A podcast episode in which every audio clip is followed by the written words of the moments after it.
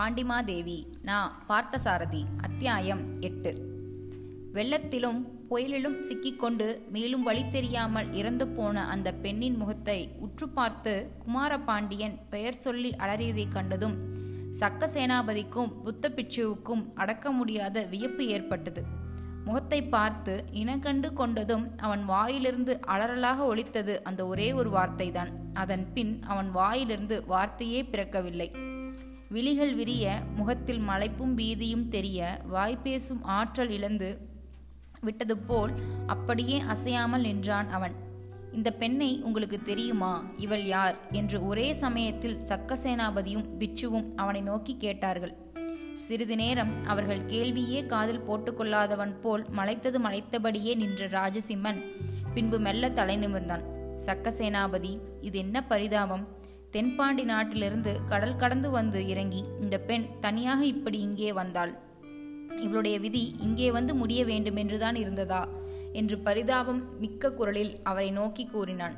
இந்த பெண் யாரென்றே நீங்கள் இன்னும் எனக்கு சொல்லவில்லையே என்று கேட்டார் அவர். சந்தேகமே இல்லை. இவள் தென்பாண்டி நாட்டு தளபதி வல்லாளத்தேவனின் தங்கை பகவதி என்று பெயர். இவள் எப்படி எதற்காக யாருடைய உதவியால் இங்கே வந்தாள் என்பதல்லவா எனக்கு புதிராக இருக்கிறது. எப்படியானாலும் இந்த அவலக்காட்சி என் நெஞ்சை உருக்குகிறது. இந்த வயதில் இந்த பெண்ணுக்கு இப்படி ஏற்பட்டிருக்க வேண்டாம் என்று நா தழுதழுக்க கூறிவிட்டு கண்களில் திரண்ட நீரை துடைத்து கொண்டான் குமாரபாண்டியன். இளவரசே நீங்கள் பிழையாக அனுமானம் செய்கிறீர்கள். இவள் அந்த பெண்ணாக இருப்பாள் என்று என்னால் நம்ப முடியவில்லை. அவளாவது தென்பாண்டி நாட்டிலிருந்து இங்கே ஓடி வருகிறதாவது? தளபதியின் தங்கை மாதிரியே முக அமைப்பும் தோற்றமும் உள்ள யாரோ ஒரு பெண்ணாக இருப்பாள் இவள் என்றார் சக்க சேனாபதி எனக்கும் அப்படி சந்தேகமாகத்தான் இருக்கிறது. ஆனாலும் இந்த ஆண்மை மதர்ப்பும் பெண்மை நளினமும் கலந்த அழகு முகம் அந்த பெண்ணுடையது போலவே இருக்கிறதே என்று ராஜசிம்மன் கூறியபோது சாவும் நோவும் கூட தனக்கு வேண்டியவர்களுக்கு வந்தால்தான் மனிதனுக்கு அனுதாபப்பட முடிகிறது. வேண்டாத முன்பின் தெரியாதவர்களுக்காக அனுதாபத்தை கூட அனாவசிய செலவு செய்ய மனிதன் தயாரா இல்லை என்று மனதுக்குள் எண்ணி சிரித்து கொண்டார் பிட்சு நான் சொல்வதை நம்புங்கள். இது நிச்சயமாக தளபதியின் தங்கையாக இருக்க முடியாது. தோற்றத்திலுள்ள ஒற்றுமையே உங்கள் கண்களை ஏமாற்றுகிறது. கவலையை விடுங்கள் என்று சக்கசேனாபதி உறுதியாக கூறினார். நீங்கள் சொல்கிற மாதிரி இருந்தால் நல்லதுதான். ஆனால் நமக்காக அப்படி இருக்குமா? இந்த பாவி பெண் நேற்றிரவு அடிகள் சொன்னதை கேட்டு அவரோடு வந்திருக்க கூடாதோ? இப்படி உயிர் விடவா? அடிகள் மேல் சந்தேகப்பட்டு மலையிலும் புயலிலும் திண்டாடினாள். ஐயோ விதியின் கொடுமையே என்று புத்தப்பிச்சுவிடம் பிரலாபித்தான் ராஜசிம்மன். துயரம் பொதுவானது. ராய யாராயிருந்தாலும் மனம் வருந்தி கலங்க வேண்டிய இளமை சாவி இது. ஆனாலும் நம் கையில் என்ன இருக்கிறது? நாம் துன்பங்களை காணவும் நுகரவும் உண்டாக்கவுமே பிறந்தவர்கள். வெறும் மனிதர்கள் என்று உணர்ச்சி கொந்தளிக்கும் சொற்களால் ராஜசிம்மனுக்கு ஆறுதல் கூறினார் பிட்சு நாம் என்ன செய்யலாம்? நேற்றிரவு அவ்வளவு மழையிலும் காற்றிலும் இந்த பெண்ணின் ஓலம் கேட்டதும் நம் உயிர்களை கூட பொருட்படுத்தி பயப்படாமல் எழுந்து உதவ ஓடி வந்தோம். தண்ணீர் உடைப்பு நம்மை தடுத்து விட்டதே. புத்திசாலி பெண்ணாயிருந்தால் விற்று கூப்பிட்ட போதே இக்கரைக்கு வந்திருக்க வேண்டும். பாவம் விதி முடிகிற சமயத்தில் அறிவு கூட நல்லது கெட்டதை பகுத்துணராமல் பிறழ்ந்து விடுகிறதே. இல்லையானால் கள்ளங்கபடம் அறியாத இந்த அடிகளை பற்றி ஐயமுற்று பயந்திருப்பாளா இவள் என்று சக்கசேனாபதியும் சோகத்தோடு சொன்னார். ஆறுதல்களையும் மீறி இறந்து கிடக்கும் அந்த பெண்ணுடன் பகவதியுடையதுதான் என்று குமாரபாண்டியனின் மனம் உறுதியாக எண்ணியது. ஆனால் அதை திடப்படுத்திக் கொள்ள இன்னும் சரியான சான்று இருந்தால் சந்தேகம் தீர்ந்துவிடும்.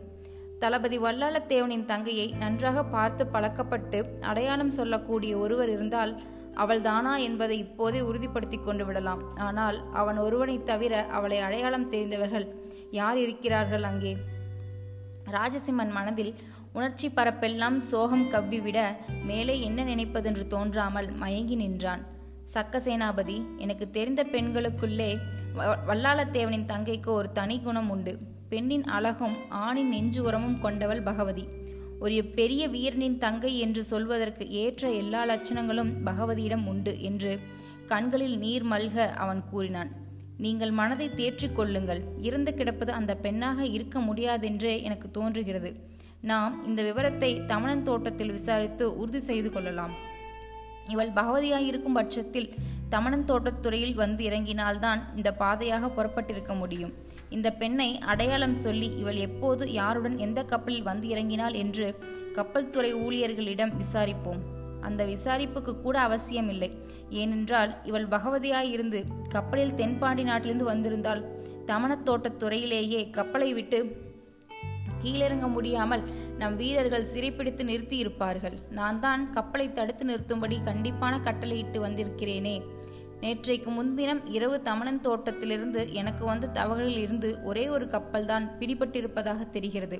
அந்த கப்பலில் வந்திருந்தால் இந்த பெண்ணை இறங்கி வர விட்டிருக்க மாட்டார்களே என்று சக்க சேனாபதி விளக்கமாக சொன்னபோது அவர் சொல்கிறபடியே இருக்கலாம் என்று ராஜசிம்மனுக்கும் தோன்றியது. ஒரே மாதிரி முகாமைப்பும் தோற்றமும் உள்ள பெண்கள் வேறிடங்களில் இருக்க முடியும். இருந்து கிடக்கும் பெண் பகவதியை போன்ற தோற்றமுடைய வேறொருத்தியாகவும் இருக்கலாம். என்று நினைத்து மன அமைதி அடைய முயன்றான். மனதின் வேதனையும் குழப்பமும் பிடிவாதவுமாக தனிவருக்கு தனிவதற்கு மறுத்தன. சலனமில்லாத முகபாவத்தோடு நின்று கொண்டிருந்தவர் புத்த பிச்சு ஒருவர்தான். நன்றாக பழுத்த பழங்களெல்லாம் உதிராமல் இருக்கும்போது காற்றின் கொடுமையால் பிஞ்சுகளும் காய்களும் மரத்திலிருந்து உதிர்ந்து விடுவது போல் தோல் சுருங்கி நரைத்திரை மூப்பு கண்டவர்களெல்லாம் வராத சாவு இளைஞர்களுக்கு வந்து விடுகிறது. அவர்களவர்களுக்கென்று அளந்து வகுத்த நாட்களுக்கு மேல் யாரும் வாழப்போவதில்லை என்று உலக நியாயங்களை எண்ணி பார்த்து கலக்கத்தை தவிர்த்த அவர் ஒருவர்தாம். இந்த சோகம் முடிவை எண்ணி கலங்கி இப்படியே நின்று கொண்டிருந்தால் செயலும் பயனும் நிறைந்த நம் நேரம் கடந்து போய்விடும். நாம் தமணன் தோட்டம் போக வேண்டுமே என்று தங்கள் காரியத்தை நினைவுபடுத்தினார் சக்கசேனாபதி. குமாரபாண்டியன் குனிந்த தலை நிமிராமல் நீண்டு பெருமூச்சு விட்டான். இனியும் இப்படியே செயலிழந்து கவலைப்பட்டு நிற்பதில் பயனில்லை. வாருங்கள். யாராயிருந்தாலும் இறந்து கிடக்கும் இந்த பெண் கொழுந்து நம்முடைய பரிதாபத்துக்கும் இரத்து இரக்கத்துக்கும் உரியவள். செய்ய வேண்டியதை செய்துவிட்டு நம் வழிகளில் நாம் நடப்போம் என்று சொல்லிவிட்டு தண்ணீர் ஓடி அரித்திருந்த ஒரு பள்ளத்தில் அந்த பெண்ணின் உடலை எடுத்திட்டார் புத்த பிட்சு சக்க சேனாபதியும் அவருமாக இரு பக்கங்களிலும் உட்கார்ந்து கைகளால் மண்ணை தள்ளி குழியை மூட ஆரம்பித்தார்கள். மண்ணோடு அவர்கள் கண்ணீரும் குழியில் சிந்தியது. புதரில் மறந்திருந்த காட்டுப்பூக்கள் சிலவற்றை கை நிறைய பற்றி கொண்டு வந்து அந்த குழிக்குள் சொரிந்துவிட்டு முகத்தை மூடிக்கொண்டு விசும்பினான் ராஜசிம்மன்.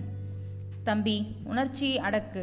நீ முகத்தை மூடிக்கொண்டு அழுவதை பார்த்தால் இவள் நீ நினைக்கிற பெண்ணென்றே உன் மனம் நம்பிவிட்டதாக தெரிகிறது. மண்ணை சொரிந்தாலும் மலரை சொரிந்தாலும் வேறுபாடு தெரியாத நிலையை இந்த பெண் அடைந்து விட்டாள். உன் அனுதாபத்துக்குரிய உயிர் இப்போது இந்த உடலில் இல்லை. இது எலும்பு சட்டம். ஓய்ந்து நரம்பு நூலிட்டு தைத்த தோல்பை இந்த கரிய கூந்தலும் நீல நெடு கண்களும் கோலப்புருவமும் காலக்கணலேறிய அழகிய மாயங்கள். இந்த பெரியவர் அடிக்கடி என்னை இளவரசே என்று கூப்பிடுவதிலிருந்தே நீ ஒரு அரசகுமாரன் என்று தெரிகிறது. ஆளுங்குடியில் பிறந்தவனுக்கு இறுகிய மனம் வேண்டும் என்று அரசியல் நூல்கள் சொல்லும். நீயோ துன்பங்களை கண்டபோதெல்லாம் இப்படி நெகிழ்ந்து விடுவாய் போலிருக்கிறது. உன் மனதில் நான் சொல்லும் உரைகளை பதித்து கொள்ளப்பா என்று குழியில் மண்ணை தள்ளிக்கொண்டே கூறினார் புத்த பிட்சு அப்போது நீல நிறந்தனவாய் நெய்யணிந்த போத விழுந்து கோலங்குயின்ற குழல்வாய் குழல்வாளி நெஞ்சே கோலங்குயின்ற குழலும் கொழுஞ்சிகையும் காலங்கணலெறியில் வேம்வாளி நெஞ்சே காலக்கலநெறியில் வேவன கண்டாலும் சால மயங்குவதென் வாளி நெஞ்சே என்று அவர் கையொரு நிலையாக ஒருவர் மனதுக்கு வருந்தி பாடும் பாட்டு. பாடிய பாட்டு தன் நெஞ்சுக்கென்றே பாடியது போல் தோன்றியது ராஜசிம்மனுக்கு. குழியை மண்மூடி கொண்டது. உடம்பு மறைந்தது. எங்கோ சிறிது தூரம் நடந்து போய் ஒரு சிறு அரசங்கன்றை வேரோடு பிடுங்கி வந்து அந்த இடத்தில் ஊன்றினார் புத்த பிட்சு. பக்கத்தில் தேங்கியிருந்த தண்ணீரையும் வாரி இறைத்தார். பின்பு தலை நிமிர்ந்து மற்ற இருவரையும் பார்த்து சொன்னார் நாம் போகலாம். ஒரு உயிரின் கதையை மண்ணுக்குள் பத்திரப்படுத்தி விட்டோம். இதற்கு முன்னும் இப்படி எத்தனையோ உயிர்களின் கதைகளை மண் ஒழித்து வைத்துக் கொண்டிருக்கிறது. இன்னும் எத்தனையோ மண்ணுக்கு ஒன்றும் புதிதில்லை. மூன்று பேரும் மௌனமாக திரும்பி நடந்தார்கள். இரவு தங்கியிருந்த கட்டிடத்தின் வாயிற்படிக்கும் பக்கத்தின் போனபோது முதல் நாள் இரவு உறக்கம் வராமல் அந்த படியில் உட்கார்ந்து வாழ்க்கையின் முழுமையை பற்றி தான் பைத்தியகர்த்தனமாக சிந்தித்த சிந்தனைகள் ராஜசிம்மனுக்கு நினைவுக்கு வந்தன. முழுமையா முழுமை எங்கே இருக்கிறது அது? உங்கள் இருவருக்கும் குதிரைகள் இருக்கின்றன. நான் நடந்து போக வேண்டியவன். எனக்கு விடை கொடுங்கள் என்று அந்த இடத்துக்கு வந்ததும் புத்த பிச்சு விடைபெற்று கொண்டார். பிரிந்து போகும்போது மீண்டும் அவர் ராஜசிம்மன் முகத்தை பார்த்து தம்பி கவலையை விடு. நீ அரசகுமாரன். ஆயிரக்கணக்கான உயிர்களை கொல்லும் போரில் கூட கலங்காமல் இருக்க வேண்டிய உனது அறம் இந்த ஓர் உயிருக்காகவே இப்படி மயங்கி சோர்கிறாயே. போ உன் காரியத்தை பார்க்க கிளம்பு என்றார். சிறிது நேரத்தில் மழையாலும் காற்றாலும் சிதைந்த காட்டு வழியில் அவர்கள் குதிரை பயணம் தொடங்கியது. காலக்கணலெறியில் வேம்பாய் வேம்வாளி நெஞ்சே என்று புத்த பிச்சுவின் சொற்கள் மனதளத்திலிருந்து நீங்காமல் ஒளி கூத்தாட சிந்தனை கவியும் மனதோடே சென்றான் குமாரபாண்டியன். நடுவழியில் நிகழ்ந்த அந்த துயர நிகழ்ச்சி புலனற்றுவையிலிருந்து புறப்படும் போதிருந்த உற்சாகத்தை இருந்த இடம் தெரியாமல் அழித்துவிட்டது. புத்த பிச்சுவின் வார்த்தைகள் வாழ்க்கையின் முழுமை பற்றி அவன் முதல் நாள் நினைத்த அதே நினைவுகளை வேறொரு விதத்தில் அவனுக்கு திருப்பி கூறுவது போல் இருந்தன. அந்த வார்த்தைகளை நினைத்து கொண்டே பயணத்தை தொடர்ந்தான் அவன். இந்த சோக நிகழ்ச்சியை உண்டாக்குவதென்றே நேற்று மழையும் காற்றும் வந்தனவா? இந்த சோகத்தை எதிர்பார்த்தே நேற்றிரவு அவன் மனதில் வாழ்வின் முழுமையை பற்றி அந்த தோற்றங்கள் உண்டாயினவா? ஒன்றும் புரியவில்லை. அப்போது அவன் மனநிலை எப்படி இருக்கும் என்பதை உணர்ந்தவர் போல் சக்கசேனாபதியும் பேசாமல் உடன் வந்து கொண்டிருந்தார். அவர்கள் இருவரும் தமணன் தோட்டத்து கப்பல் துறையை அடைவதற்கு சிறிது தொலைவு இருக்கும் போதே ஈழநாட்டு கப்பற்படை வீரர்கள் சிதல் எதிரே வந்து அவர்களை சந்தித்து விட்டனர். அவர்களை சந்தித்த உடனே ஆவலோடு நீங்கள் தடுத்து நிறுத்திய கப்பலில் இருக்கும் வந்திருப்பவர்கள் யார்? அவர்கள் எங்கிருந்து வந்திருக்கிறார்கள்? இந்த ஒரு கப்பலை தவிர வேறு ஏதாவது கப்பல் வந்ததா? இந்த சில நாட்களில் யாராவது ஒரு இளம்பெண் கப்பலில் இருந்து இறங்கி தனியாக இந்த காட்டு வழியில் புறப்பட்டதை நீங்கள் பார்த்தீர்களா? என்று எத்தனை சந்தேகங்கள் தன் மனதில் இருந்தனவோ அத்தனைக்கும் சேர்த்து கேள்விகளை கேட்டார் சக்க சேனாபதி இந்த சில நாட்களுக்குள் இங்கே வந்ததே இப்போது பிடிபட்டுள்ள ஒரே ஒரு கப்பல் தான் கப்பல் விழுங்கத்திலிருந்து வருகிறது என்று அறிந்தோம். அதில் ஒரு குடு முன்குடுமிக்கார மனிதனும் ஒரு இளம் பெண்ணும் இன்னொரு இளைஞனும் ஆக மூன்று போயர்கள் வந்தார்கள். ஆனால் கப்பலில் பிடிபட்ட தினத்தன்று மாலை அந்த இளைஞன் மட்டும் காணாமல் போய்விட்டான் என்று கடற்படை வீரர்கள் பிடிபட்ட கப்பலின் நிலைமையை விவரித்து மறுமொழி கூறினர்.